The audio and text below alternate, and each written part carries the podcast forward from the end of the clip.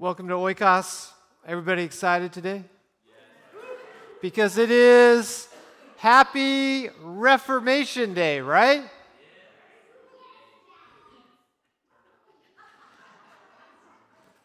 So it's important that we see that without Martin Luther and his risk to his own well being, and because he was compelled that what was happening in the church was actually separating people from God. That he would step out and say, No more, because here I stand on God's word alone. That we get to be here today. That we get to read the Bible today. That this morning we get to go into a sermon series called Peter, and we get to go into the Bible of the book called First Peter which is by far one of my most favorite books. In fact, if I wouldn't get in trouble with you all, I would just sit here and I just read First Peter from beginning to the end because I love every verse that's in there.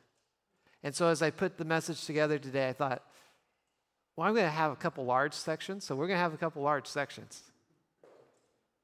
But then I'm going to hit just a few key things that I love about First Peter. And as I was hitting those few, just a few key things, I'm like, oh, but that's a really key thing. That's really key thing. So I thought, Reformation Day, you guys don't care if we're here for a few hours? Right? It's Reformation Day, right?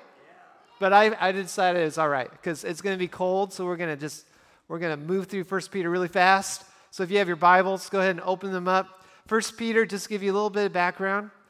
It's not even hardly disputed, at least by those that I would say are valid theologians. It was written by Peter. Now, that would seem normal, right? Because it's called First Peter. But Peter, there's an awesome transformation that you see from the Gospels to then what he writes here. There's maturity of the way he sees life now compared to what he saw it or how he saw it when he engaged with Jesus for the first few years. And that's what I love about First Peter is the words that he gives to people who were losing hope. He wrote it to people who were in what we call modern day Turkey. They were not all new Christians. Some of them were Jews who had were through the diaspora were sent out. So when they were sent from Jerusalem all over the world, the Jews, as they kind of were expelled, they ended up in these places. And he's writing to some of those, but he's also writing to those people who lived in Turkey before anyone who knew Yahweh came. And they're now part of the church. But as they engaged in the church, they were leaving things behind. And some of them, those that they left behind, were people that were not followers of Jesus. And those friends, friends, were persecuting them. It's a great letter. So let's start it out.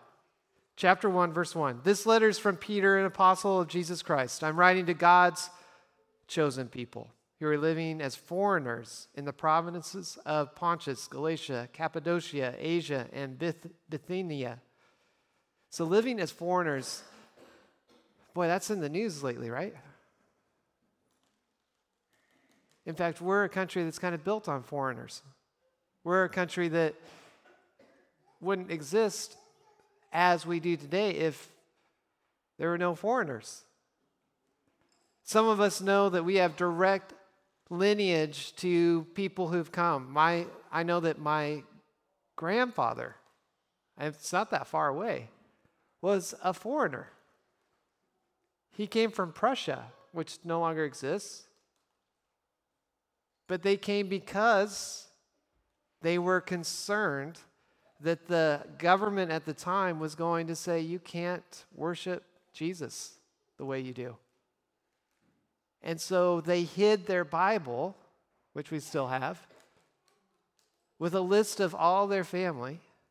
And they came across and they ended up as homesteaders in South Dakota. And we still have that land that they first homesteaded. Now, I don't know if I would be able to find it. I have been there, but we'd be driving around a little bit. So if any of you have ever driven with me when I'm not quite sure where I'm going, my father in law is here with us today, and so he's done that. Sometimes we just kind of go on a journey, and that's kind of what it'd be like. But when you're a foreigner, you oftentimes are ostracized. I mean, think of all the different groups that came because of something that happened in their life. When I think of those who came from Ireland and how they were pushed as Irish and seen as dirty and insignificant.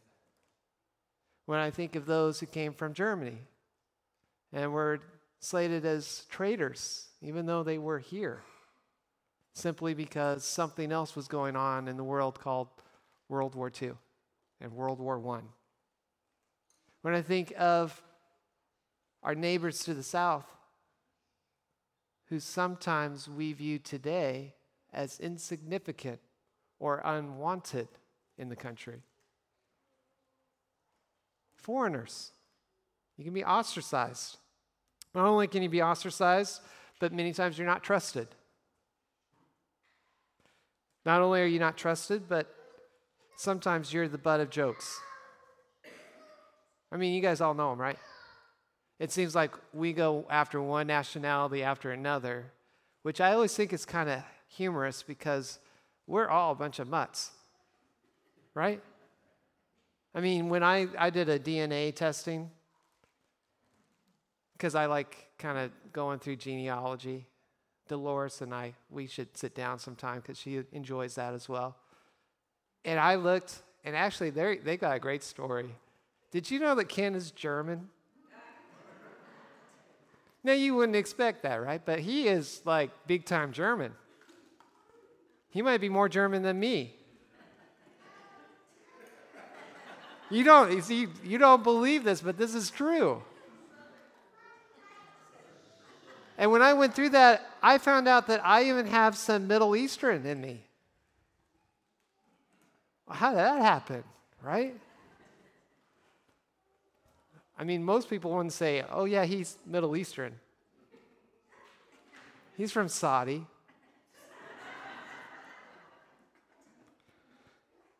Sometimes you're the butt of jokes. I think being a foreigner is hard. And I love how Peter speaks to the hearts and those hurts that are in the hearts of those he's writing the letter to. He knows that this transition is hard, it's not easy, that they may feel alone, separated unsupported, left to their own means, and that they may not seem like they're succeeding in the life that they have right now. And I think even if you didn't see yourself as a foreigner, you can identify with this feeling. The first time you went to a new school, I mean, I think about stepping into my high school. And I was, we were deemed the country kids. That sounds lovely, right? There were only about 10 of us that came into a huge class of 40. But we were deemed the odd ones. Now, if we were smart, we would have banded together. We would have been fourth of the class, but we weren't we were the ones that didn't go to class with all the other ones. For some of us, I know I had a nervous feeling, and I know my wife had a nervous feeling for our daughter when she stepped into Hogg Middle School. And really, it was a little PT, um, PSPTSD. Thank you, PTSD. Because she had a horrible experience moving from Chicago to St. Charles and starting a new middle school being the one that was ostracized, the one that wasn't part of the group. And we thought, oh, we hope that Breezy doesn't have to go through that. because it's a horrible feeling to be named not one of the group. I think of those who start a new job, if you can think back, if you've been in the same job for a long time, maybe harder, but if you just started a new job, that first day you walk in the office and you're the newbie. And sometimes it's a positive experience, and many times it's not at all. Or maybe you move to a new city or a new neighborhood. And a place where you used to know everyone, now you're in a place where you know no one. Or people do things differently, or you don't even know how to go and get groceries because you don't know where the grocery store is. Or you end up in a, a neighborhood that you don't look like everybody else.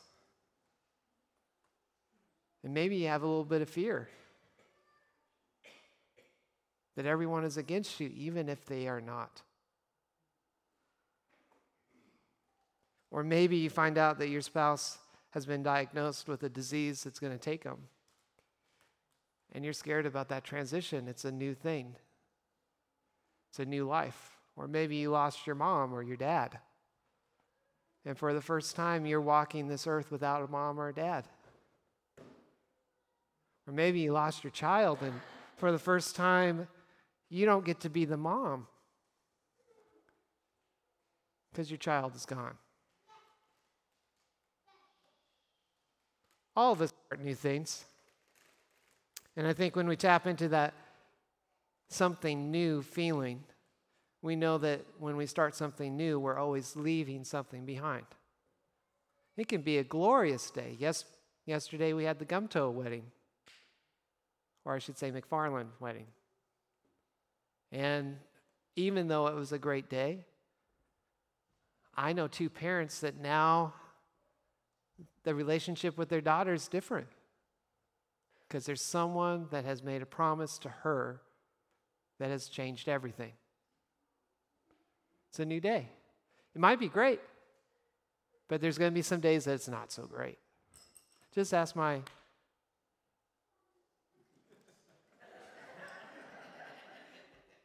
Well, don't ask them. Actually. Don't. They put up with me, and it's good. That's why I love First Peter. He speaks to the heart of us. And his message to people over 2,000 years ago can still speak to our hearts. It can still speak to us why God has a purpose for us and why he is unstopping in his pursuit to make sure that we know that we are not alone. Especially in this city where I think often we find ourselves in the midst of millions, but feeling very alone, like isolated islands within this huge population where you don't know your neighbor and maybe you don't even know if you want to. So Peter speaks, verses 3 through 9 All praise to God, the Father of our Lord Jesus Christ. It is by his great mercy that we have been born again, because God raised Jesus from the dead. Now we live with great expectation. Remember, these words are being spoken to people who feel alone, afraid, full of fear. But we live with great expectation, and we have a priceless inheritance, an inheritance that is kept in heaven for you, pure and undefiled, beyond the reach of change and decay. Do you hear them speaking to the hearts of the people? And through your faith, God is protecting you by his power until you receive this salvation, which is ready to be revealed on the last day for all to see. So be truly glad. There's a wonderful joy ahead, even though you must endure many trials for a little while. These trials will show that your faith is genuine. It is being tested as fire tests and purifies gold. Through your faith, though your faith is far more precious than mere gold. So when your faith remains strong through many trials, it will bring you much praise and glory and honor on the day when Jesus Christ is revealed to the whole world. You love him even though you have never seen him. Though you do not see him now, you trust him. And you rejoice with a glorious, inexpressible joy. The reward for trusting him will be the salvation of your souls. In trusting him in faith, we receive a new identity. He says, By his great mercy, that we have been born again. God has said, in this moment that you believe, in this moment that you're baptized, I have placed upon you a mark that says, You're my son, you're my daughter, in whom I am well pleased. Now we live with great expectation and we have a priceless inheritance, an inheritance that is kept in heaven for you, pure and undefiled beyond the reach of change and decay. Things that we wait for often have trials that come before them. And as we wait in those trials, we wait by trusting. So he gives us this salvation that allows us to live forever. This is the end goal, right? That the, mo- the moment we start to believe, he says, you got life. Your life won't end it has begun. And because of me, you will always live. You may experience that moment of death, but in that moment, you'll also receive the fullness of life. If you trust. And that moment that Jesus comes again will be whole and complete. All the hurts, all the things that have kind of messed us up, will be made right. This is what Peter's saying. We have a great expectation that maybe right now you can't see that everything is right, but it will be.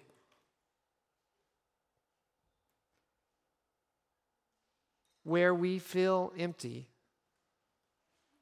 He will make us feel whole. Those aren't just empty words. But that's the promise of this inheritance that we, we wait for in trust. He says in verses 4 through 12 in chapter 4, in chapter 2, you are coming to Christ, who is the living cornerstone of God's temple. He was rejected by people, but he was chosen by God for great honor. And you are living stones that God is building into his spiritual temple. What's more, you are his holy priests. Through the mediation of Jesus Christ, you offer spiritual sacrifices that please God. As the scriptures say, I am placing a cornerstone in Jerusalem, chosen for great honor, and anyone who trusts in him will never be disgraced. Yes, you who trust him recognize the honor God has given him. But for those who reject him, the stone that the builders rejected has now become the cornerstone. And he is the stone that makes people stumble, the rock that makes them fall. They stumble because they do not obey God's word. And so they meet the fate that was planned for them. But you are not like that. For you are a chosen people. You are royal priests, a holy nation, God's very own possession as a result, you can show others the goodness of God, for He called you out of the darkness into His wonderful light.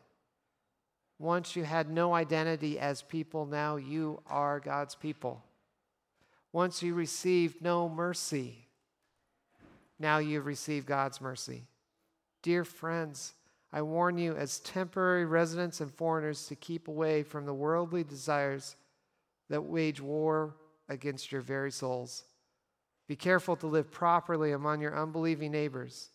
Then, even if they accuse you of doing wrong, they will see your honorable behavior and they will give honor to God when He judges the world.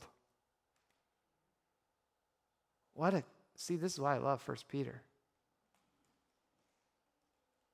Once you receive no mercy, now you've been given mercy. Once you had no identity, now you have an identity. Once you didn't have hope, now you have hope. Once you thought you had no place, you have a place with God. Once you thought you were alone, but God has always been there. What is God's purpose? God's purpose from the very beginning was to give us an identity an identity as His family. He made Adam and Eve, and He wanted them to be His family. He wanted them to multiply into a great, huge, big family. A family that would see Him as a father that could walk in the garden along with them, and it wouldn't be scary or too much for us, but instead we'd welcome His presence in every step we make in life. But stuff happened, right? So, as he brought this family together, he continued to speak into their life, even when they turned from him and said, You know, we really don't want you as our father. He continued to pursue them. Once you had no identity as a people, now you are God's people or God's family. And then, as his family, he says, Now display my glory. And what is his glory? This is really good for me as I kind of thought through. His glory is his incredible grace. I mean, think of that as Jesus approached people and they saw the glory of God coming near. What they saw was a man who forgave their sins,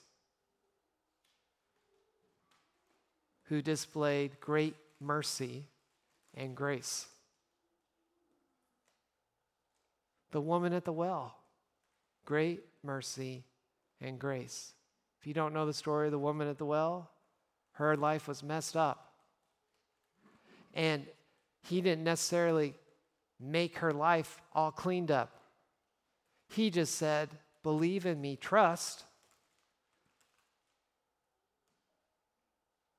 And we don't know much more about the, her story, her moral character.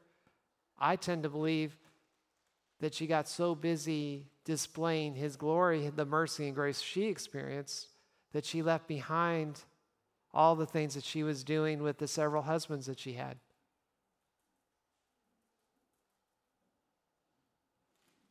The guy who was at the well waiting year after year after year to be healed, and all he had to do is just reach, but he couldn't.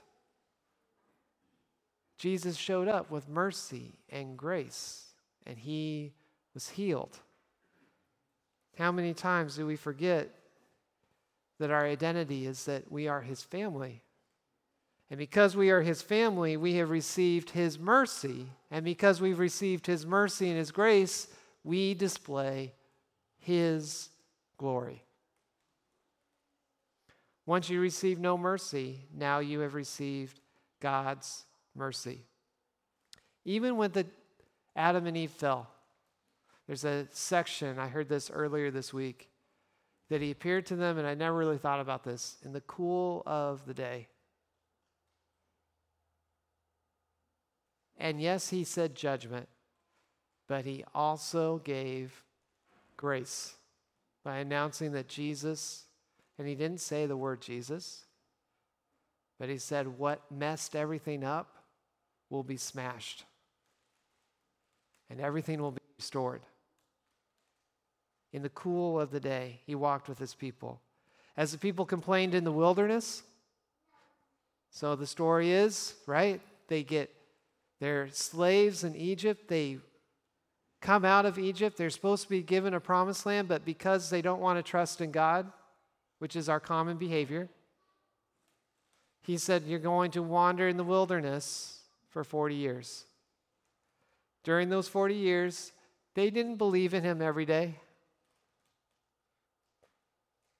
But every day he believed in, believed in them and provided for them food, water, shelter.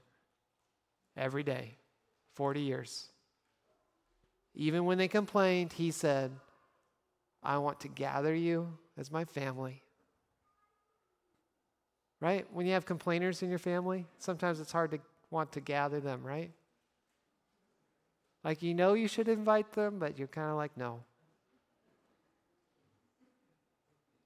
God says yes. God goes, All you complainers, who's a complainer? Raise your hand, you complainers. Because you're going to say, I am a complainer and God loves me. Right? I am a complainer and God loves me. He's invited me into his family. All of us, because his purpose is to gather a family. It's been from the very beginning. No matter what that family would do, he would continue unrelenting to go after them and say, Come back, family. Come be a part of my family. Come be a part of my family. When we killed Jesus, when we crucified him on the cross, his words were, Forgive them, Father, for they know not what they do. Even in the worst moment, God was gathering his family. Even in the moment that we were killing his own son, he said, You're precious to me. Your identity is my family, and I will not relent from that. God mercy, his mercy continues to flow. We can't stop it. We can try to, we can try not to represent, but even when we don't represent, His mercy continues to flow. Sometimes we think we're too important.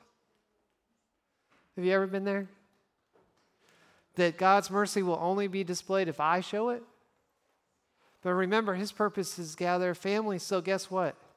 This is what Peter says. If you don't want to be a part of the family, you won't represent the family. But the invitation is to be a part of the family. God wants you, but if you don't want to be in the family, then you won't be in the family. And what will stumble, what you'll stumble over, is Jesus Himself. Yeah, we don't like to hear that, do we? No, we don't. Because we want to always think of Jesus as this guy that He's so loving and brings mercy. He does. But guess what? When you get too much mercy and you don't want it, you walk away from it. You stumble over it because you forget that your identity your identity is a child of God. And He is a good Father. But so often we want to reject our good Father. But on the days that you know I'm called into God's family, He has given us a purpose. The first one is just to trust Him. Just trust Him, right? Yep, that's right. When I tell my kids, trust me, we have four. Usually I have one fourth that do. I don't think I've been that bad of a father, but one fourth that do. I think when we reflect in our life and we go, God asked me to trust him, how often do we say, uh, I'll trust you in this, but this is beyond you? Or maybe I'll trust you unless it looks a little shaky. Like if it doesn't start going the way I thought it was supposed to, then I'm done trusting. I'm going to take over and do it my way. But God says, trust me. Trust me because I'm your father. And guess what? I'm for you. I'm not a bad father. I'm not a negligent father. I'm a really good father. So, what I do for you is really for you. I'm not against you. 1 Peter chapter 5, he says, In his kindness, God called you to share. I mean, Sometimes we read these words and I think we just pass by, but He owns everything. But He says, I want to share with you. With you who are complainers, you who are people who will not trust me, I want to share with you because you're my children. And though you won't love me, my responsibility is to love you. His power does not rest in our response. His power is there regardless of how we respond. But He invites us to sit down with Him. In His kindness, God called you to share in His eternal glory by means of Christ Jesus. So after you have suffered a little while, He will restore, support, and strengthen you. I hope you can grab onto those words. Because there are moments when we really feel like we're suffering. And sometimes they're real and sometimes they're not. Right? I mean, sometimes we make up our own suffering and we realize we're just making it up. And sometimes it's just really real and your heart is broken. Well, God says He'll restore you, He'll support you, and He'll strengthen you and he will place you on a firm foundation. All power to him forever. Amen. Stay alert. Watch out for your great enemy, the, de- the devil. He prowls around like a roaring lion, looking for someone to devour. Stand firm against him and be strong in your faith. Remember that your family of believers all over the world is going through the same kind of suffering you are. We're in this together because our identity is His family. As He pursues to gather us together, no matter what we face, He says, I will restore you. And until that day, know your family's with you. They may actually be suffering the same thing you're suffering. So perhaps you can support one another as well. Jesus trusted God even while he died on the cross. In his worst, deepest, dark moment, Jesus trusted. He said, Father, into your hands. Perhaps we can repeat those words when we're suffering. Father, into your hands right? When you put something in someone else's hands, it's the TV remote, right? You have to trust them. Last night, there was no way my father in law was going to get the remote because the Huskers were playing. I didn't trust him. But God's saying, into your hands. If I say, into your hands, Lord, in the moment that I find out my spouse is dying, I can say, into your hands. I'll trust you. Because in the moment that Jesus was despairing, he said, I trust you, Father, because you'll make this good. When I lose my job, I can say, To your hands, Lord, because I trust you and I believe that you are actually for me. And that you are more than just for me, you are for your family. So if my suffering will bring about glory for your family, I can trust you. If my suffering can bring someone else into your family, I'll trust you. Our Father's fighting for us, not against us. The second purpose that I found as I read through 1 Peter is that we are called to suffer with Jesus. This is the part that you are going to try to tune out on, but this is true. So just tune back in. And it's too cold to fall asleep. So suffer with Jesus. We don't want to hear this because we think that our life with Jesus is supposed to be just all roses and warm churches. But it's not. And we think that the church, we hear this, that the church is hypocrites, right? We are all hypocrites in here. And anyone who walks in and thinks that this is just going to be a joyride, they're on something. Because when you work with people, when you're in a family, it's not always a joyride. Because people can be ugly, right? And they can get crabby, and they can get tired, and they can lose patience. And they sometimes don't represent Jesus very well. But when they're called into the family, we're called to suffer until Jesus transforms them. Sometimes we're called to suffer so that someone else won't have to suffer. We don't always like to hear that, right? I like to call that I would rather take the arrow because perhaps my faith is a little bit stronger than allow someone else to take the arrow whose faith is shaky. That's suffering. Says in chapter 4 So then, since Christ suffered physical pain, you must arm yourselves with the same attitude he had and be ready to suffer too. Be ready to suffer. For if you have suffered physically for Christ, you have finished with sin. You won't spend the rest of your lives chasing your own desires, but you'll be anxious to do the will of God. Boy, I love those words anxious to do the will of God.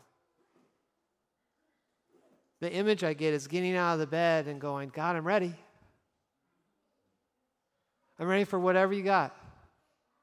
I get the image of a person in a country where they don't get to freely worship Jesus. And they get out of bed and they say, God, I'm ready. I'm ready for whatever stone is thrown. I'm ready for whatever prison I'm put in. I'm ready. I get an image of this country, of us getting out of the bed and saying, God, I'm ready to share my faith in my office place where I think I can't. God, I'm ready to share my faith with my family members that I'm too scared that I will lose their relationship if I do. God, I'm ready to say your words even if they'll be rejected. God, I'm ready to stand for you even when others are against you. God, I'm ready. I'm more excited about being with you than the suffering it may have. God, I'm ready to lose my house if it means one person is saved for you, if one more person gets to be in the family. Are you ready? It's all right. No one wants to suffer for, you know, no one wants to suffer. But guess what? The word says you're going to suffer. And it's all about our posture in that suffering. We can either suffer and feel that we are alone, or we can suffer and we can say we are with a family and we're not alone. And this is not the end because He will restore and strengthen us because I trust Him. I trust Him in the suffering that this is only a small part of what He's got planned. It will only become better. In suffering, you reconfirm your identity with Him. Because when you suffer, you are suffering like Jesus. And that means you're a little bit more like the one who saved you. The last the last thing love others sincerely. Jesus loved, so we are called to love just like Jesus. He loved when people didn't like him. He loved when it wasn't easy. And because we have an identity that was given as part of God's family, we're called to love. That means when aliens or foreigners are in our midst, we're called to love. When someone who's different from us, who dresses different, looks different. I heard a story from a pastor this week. It won't be that long, I know. But it was a great story because I, I thought for a moment, wow, is that God's mercy stepping into a situation that none of us have an answer to. But he had four individuals in his church. The first individual, he played the organ. It was a different church than us. He played the organ. wonderful player. Like, awesome. If our organ worked, I would invite him. I didn't actually hear him, but I trusted this guy. He said he was really good. But he was burdened, this organist, that all his life he felt and believed that he was gay. And he kept it a secret. And he didn't act on it.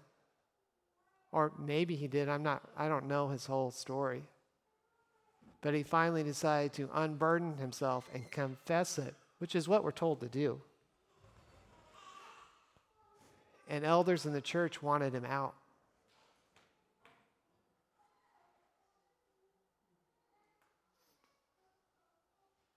So, what do you do? They said he can't play the organ anymore. He can't do this because he's different. There's another person in this church. Sounds like a awesome church, right? Cool. Which I think is is what we should be is we need to be confronted with things we don't always have the answer to. This guy, elder in the church for a long time, he's like 76 at this point. And the pastor is speaking about transgender that day. Well, after the message, which pastors often get, is that you'll have someone come up and go, you know, I don't think this was right, or, or that was really good, or great message, which means they didn't listen to it. And this guy pulled him aside and said, I want to go. Uh, can I speak to you in your office? Which, for a pastor, you're like, oh, shoot. And so he comes and says, You know, that was me. That's me. I've always felt that I was a woman. Now, he was married, had a couple kids. But his mom, I guess, during her pregnancy, for some odd reason back in the day, had to take some hormone therapy, and they didn't realize the effect it'd have on the child. And so, though he feels like a woman, he's, he's not going to, said, I believe that when I'm taken to heaven, God will make this right. Wow, wow.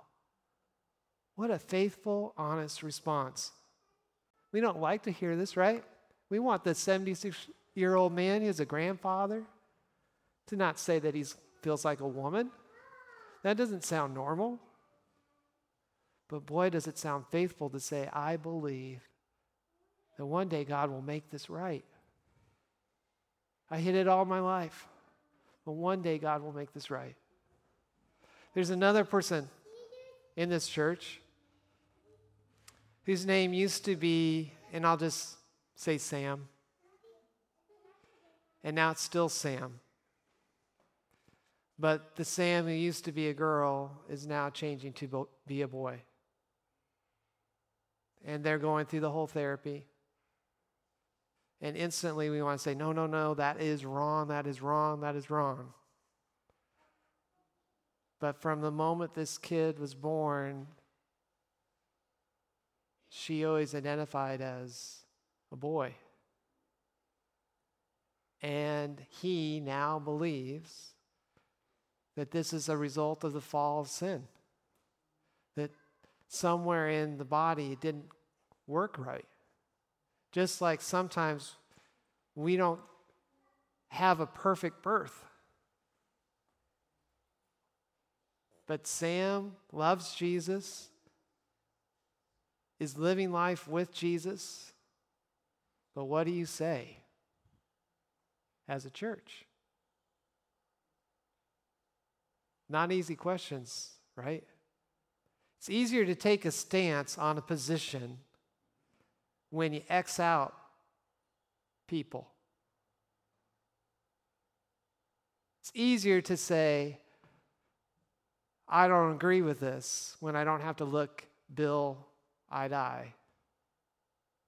It's easier to say, I'm going to kick Lewis out of the church if I don't have to stand in front of Lewis and listen to what the Lord is doing in him in the midst of his hurt.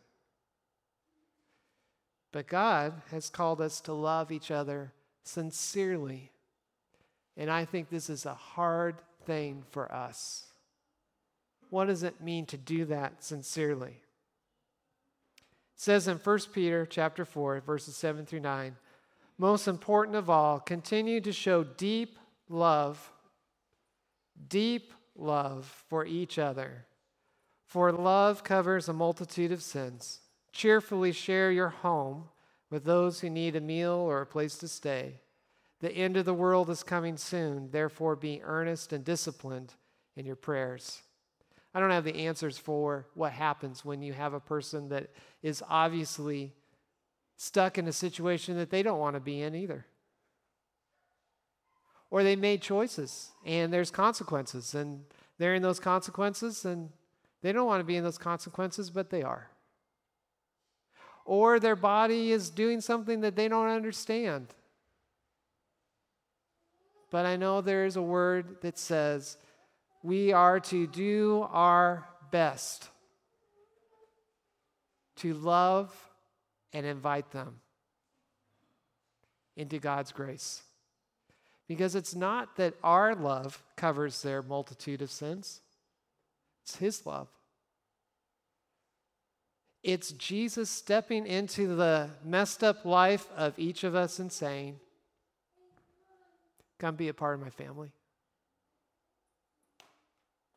It's Jesus stepping up to the person who is normally rejected and saying, You're worth it.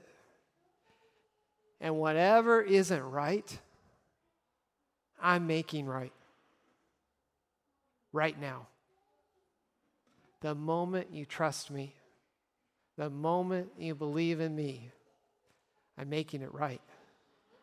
We won't get to see the rightness of everything. We won't get to see some people who are struggling with homosexuality. They may always struggle, but that doesn't mean that Jesus doesn't love them. Just the same as those who struggle with greed and will maybe struggle until Christ comes again that finance and money seems to drive everything they do. Maybe they're not even aware of it. But they believe in Jesus. And guess what? I, as your pastor, this is what I can assure you and guarantee you. Is someone who believes in Jesus and struggles with greed, on the day Jesus comes, that will be made right. And they're not going to be full of shame about it. They're going to maybe go, Well, thank God you saved me. Because that was really stupid that I lived that way. And there are going to be people that say, I don't know how to get out of this. But when Jesus comes again, they're going to breathe for the first time. Really breathe. You know how you can't catch your breath because you're caught in something that you don't know what to do? The picture he gives us is the moment he comes, we get to breathe because all that's going to be released. So maybe we could all say today, we're foreigners. And this life is hard. And people that we are called to speak God's truth to, it's hard. And it's not always welcomed. And we have deceived ourselves many times that we've got everything figured out and it's just everybody else that doesn't. Well, God is speaking very clearly today. His purpose is to gather a family. And guess what? If you believe, you're a part of the family. And our purpose as his family is to keep gathering his family. And we do that through loving, deeply loving. Loving each other, right? So if someone's kind of stinky, but they're part of the family, they got a BO problem, instead of sitting on the opposite side, try sitting next to them. Not complaining or giving them deodorant or doing something like that or spraying some essential oil. You got to just let it be. You love them deeply. If someone has an ill manner about them, they're crabby and but they're here. Try sitting next to them and loving them.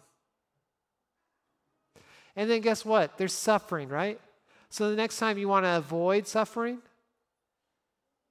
I'm going to encourage you to take a step into it and allow God's grace to be shown. Because you can love others, you can suffer for Jesus because you trust Him. Because you can trust Him. Because He's for you, He's not against you. Amen. Heavenly Father, we thank you that you've given us this day. A day of reformation, a day when Martin Luther could have easily not trusted you.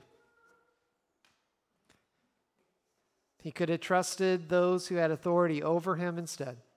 But he chose to trust you, to trust your word and what it said, not what people thought about it. Lord, he could have easily said, I'm not going to suffer for you. I will not put my life in danger. But instead, he trusted you and he did suffer. And Lord, it could have been easy for him to say, We're not going to love those who have persecuted me. But instead, he deliberately tried to restore the church in deeply loving those. And yeah, he had a lot of failures. Sometimes he didn't love people, sometimes he didn't trust you. And in those areas, we're able to step into the life of Martin Luther and say, Thank you for showing us that you were a real person, that you were a person who knew you were a part of God's family. You trusted your Father, you deeply loved others, and you did suffer. You showed us a way that we can live to. Lord, for all of us here at Oikos, for those of us who have suffered, I pray that you would speak grace into us. And though we cannot breathe fully in your grace at this point, until you come again, allow us to at least take a small breath of that sweet grace that you give to us, knowing that we have a life that's already started and will not end simply because we have an identity as your family. Lord, ready us. Help us to be excited that this isn't a life that we can just throw away. This is a life that you've been given by your precious blood that you shed on the cross. Because of that, we can be excited and ready to share it, to extend the family, to love those who have not experienced love to have some weird people come in and start to identify that maybe we're weird. And yet you love us. Lord, help us to be different, to not worry about the approval of others because we know we have yours. In your name we pray. Amen.